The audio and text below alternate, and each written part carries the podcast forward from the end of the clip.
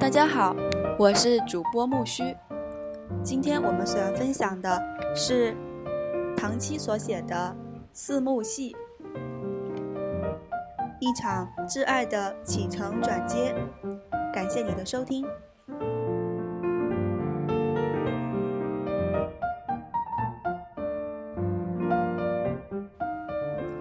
四幕戏起，唐七著。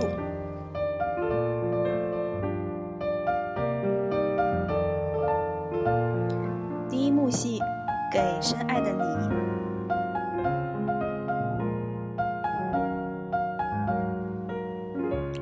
推开窗户，十一月的冷风迎面扑来，我打了个喷嚏，屋子里的药水味在一瞬间散开，娜美的幽香随风而来。今天太阳偏冷，医院还帮待放的腊梅在冷色的日光下徐徐生辉，像一片镶了金边的黄色烟云。腊梅深处的飞飞河上架起了一座小石桥，石桥两边立着幽静的石浮图。叶毅走在了石桥的正中央，后面跟着西装笔挺的朱秘书。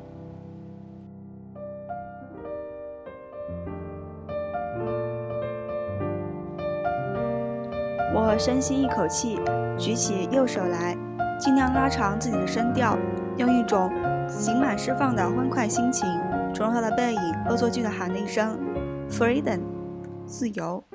却看见那个穿着深色羊绒大衣的挺拔背影，在我中气十足的 “freedom” 中跌了一下。善解人意的朱秘书一把扶住他，他定了一定，转过身来。神色不变地接过朱秘书递过去的手机，隔着老远的距离看着我。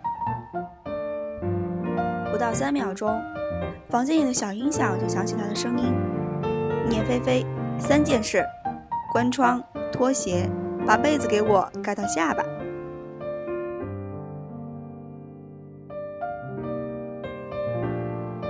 叶毅的声音偏冷，偏低。他二十岁时曾经在歪校留校任教一年，听说当年他教的女学生中有百分之七十宣称凭他的声音就能爱他一辈子。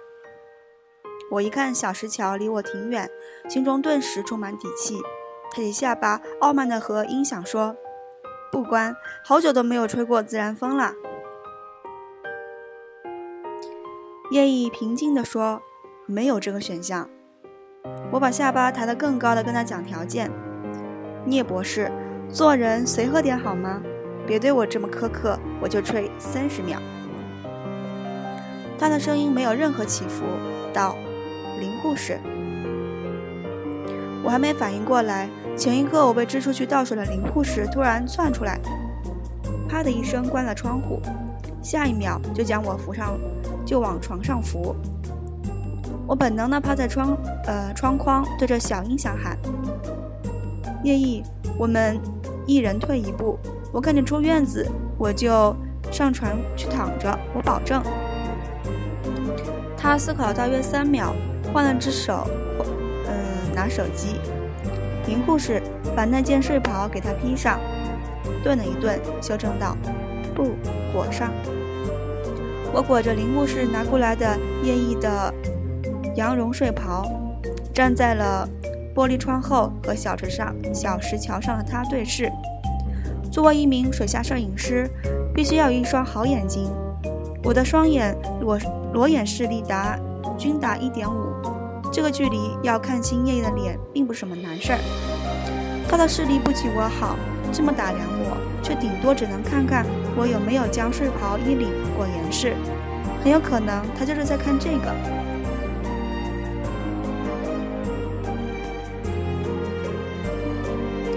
飞飞河不宽，桥头立了棵云松，叶毅就站在云松下。整个庭院都是他亲手布置的，以崇尚，嗯，是崇尚以全石、竹林养心的唐代文人偏爱的园林风格。世界上就有这样的人，从事的工作是这个时代最潮、最尖端的生物制药科技，个人生活情趣却复古的能倒退到封建文明时期。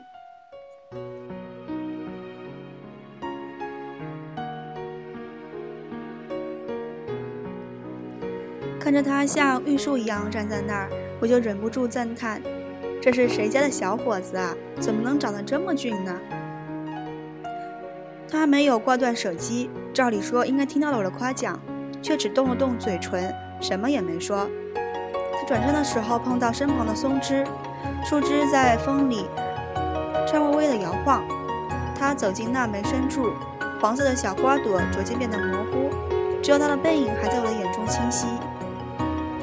天从来没有这样蓝，人间洒满了阳光。我想，我得好好记住这个背影。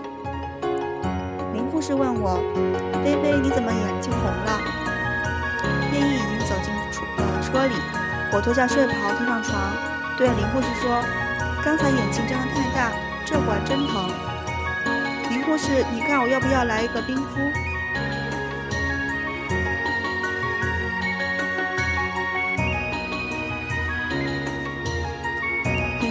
见传统的电子钟到了十一点半，估摸着叶毅已经上了飞机。我蹑手蹑脚下床倒了两杯茶，在其中一杯里放了两片，呃，速效安安神片。打铃起来的林护士。表示闲着是闲着，大家不如一起喝个茶，做个午餐前的谈心。八十分钟后，林护士被放倒在床，我镇定地吃了午饭，跟张妈说下午我要休息，别让人来打搅我。干完这一切，我戴上林护士的帽子，穿上她的大衣，顺利溜出门。S 市飞洛杉矶二十年前就要十三个小时。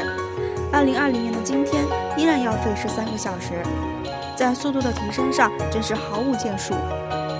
叶一他们公司那架湾流湾流 G 七百，虽然可以使用移动电话，但是不可能随意变道航道，所以即使叶一知道我逃了，至少二十六小时内他没法赶回来捉住我的。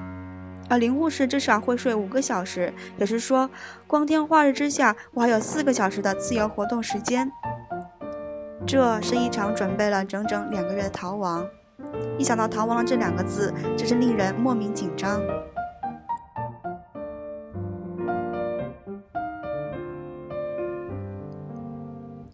我在本市最大的超市的水果区接到好友康素罗的电话，康素罗他妈学欧洲文学，酷爱乔治桑，恨不得直接把他的名字起作康素爱罗。多亏上户口的时。派出所的同志不给登记，才他才没有得逞。从此，康素爱罗就变成了康素罗。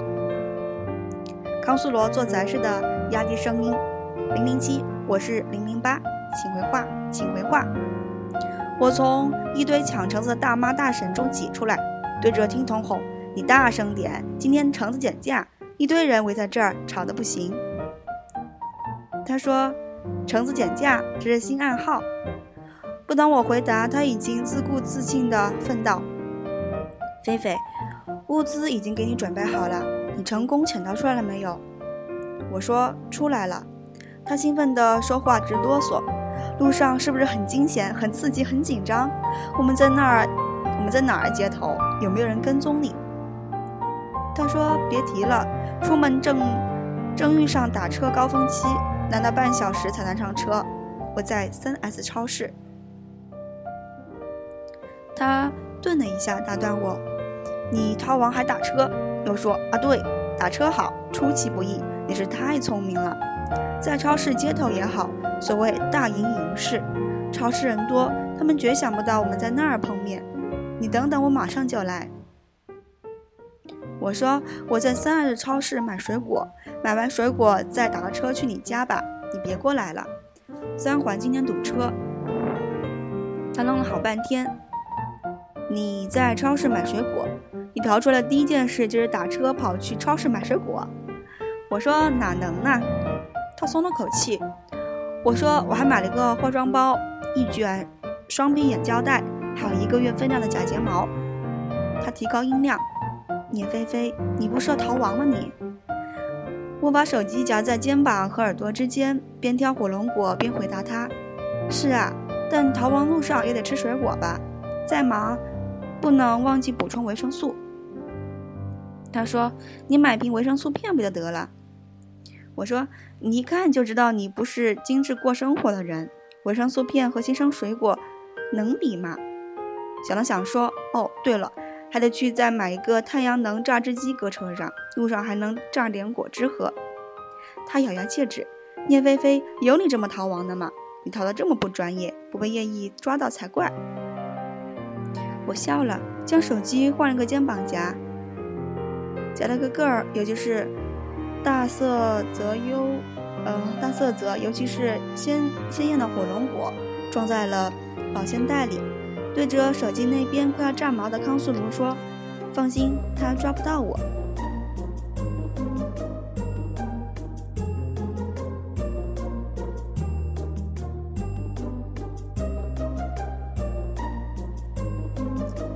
叶毅抓不到我，他正现在正在飞机上，而且该专业的地方，我自然感觉做的还行。一个半月前，我让康素罗帮我准备了辆路虎畅行者，这车的名字起得好，畅行无阻，买它就图个好彩头。四十天里，我们陆续备齐了各种跑路必需品，填满后备箱。半小时前，我在的士堵车的间隙订了张三天后飞伦敦的机票。十分钟前，我在超市旁边的银行取到足够的现金，还拿了几根金条。五分钟后，五分钟前，我去买了部新手机，换了张新卡。现在我买到了想要的新鲜水果，还顺路顺便买了两包瓜子。接着就是去康素罗家拿车跑路。我在心里深深佩服自己，不愧是做事有条有理的人。现在是下午两点，再过两个半小时，可能林护士就会醒来，他们一定会惊慌失措，说不定张妈还会昏过去。相对来说，林护士可能要镇定一点，我都能想象出她如果如何哆嗦着手指拨通叶毅的电话，然后叶毅在九千多米的高空接起手机，说：“喂。”偏低偏冷的声音，我心里一空，对自己说：“停，点到为止。”聂菲菲别再脑补下去。朱秘书没有陪叶毅一起去美国，他应该会第一时间联络他。以朱秘书的万能，查出我订了三天后飞伦敦的事，最多留用两个小时。这三天他们会在市里找我，三天后会到现场堵人，机场堵人。他们应该想不到今天晚上我就开车跑路了。三天之后，我已经在三千公里之外。叶毅一定没想过我会走，他会怎么想？知道我走了，他会怎么样？三天后他会去哪里找我？冬天我喜欢南方，最讨厌北方。他可能以为我要去南方的飞飞岛或者陨石岛，他不会知道北方的长明岛才是我的目的地。那不是我们的岛，却是我想去的地方。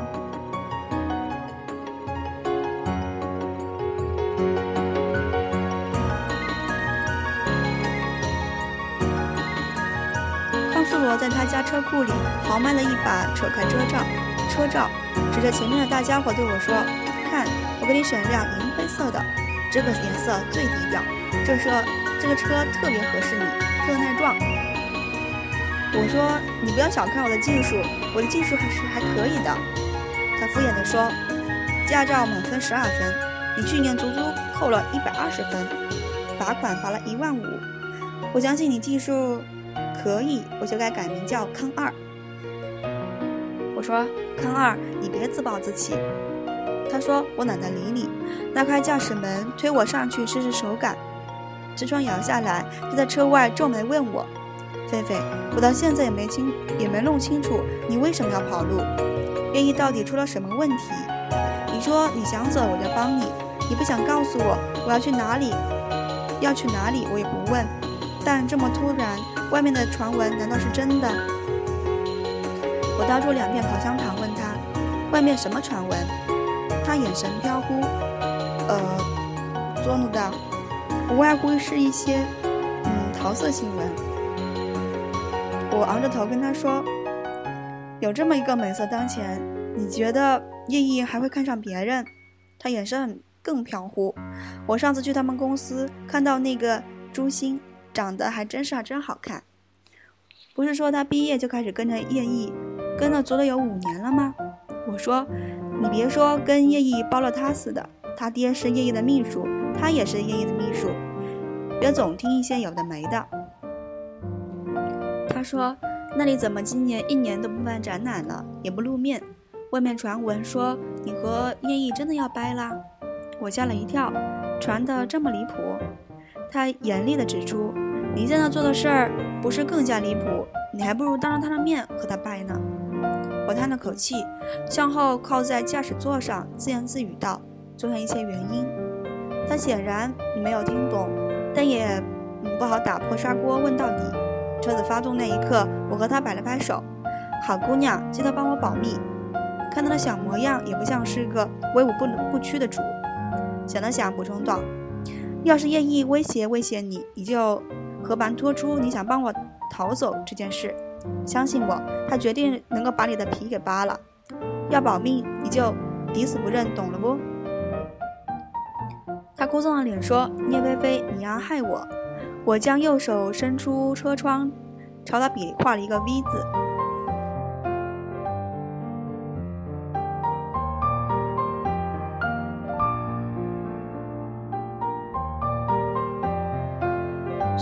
冬夜，高速路上出奇的清冷。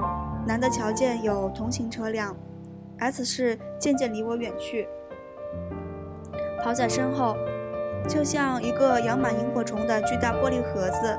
天上有银月吐出清辉，忘记丢掉的老手机突然铃声大作，屏幕上是叶毅低头的剪影。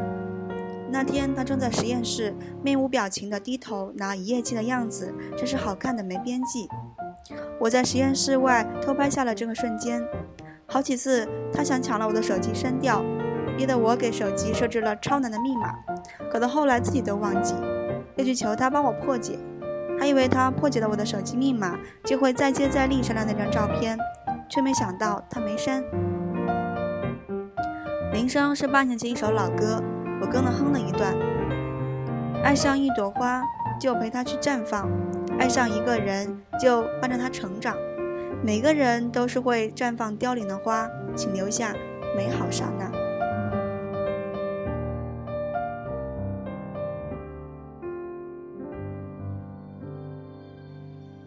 每个人都是会绽放凋零的花。我顺手按开车窗，将不屈不挠响着的手机扔出了车窗外。冷风吹着我头疼，眼睛也疼。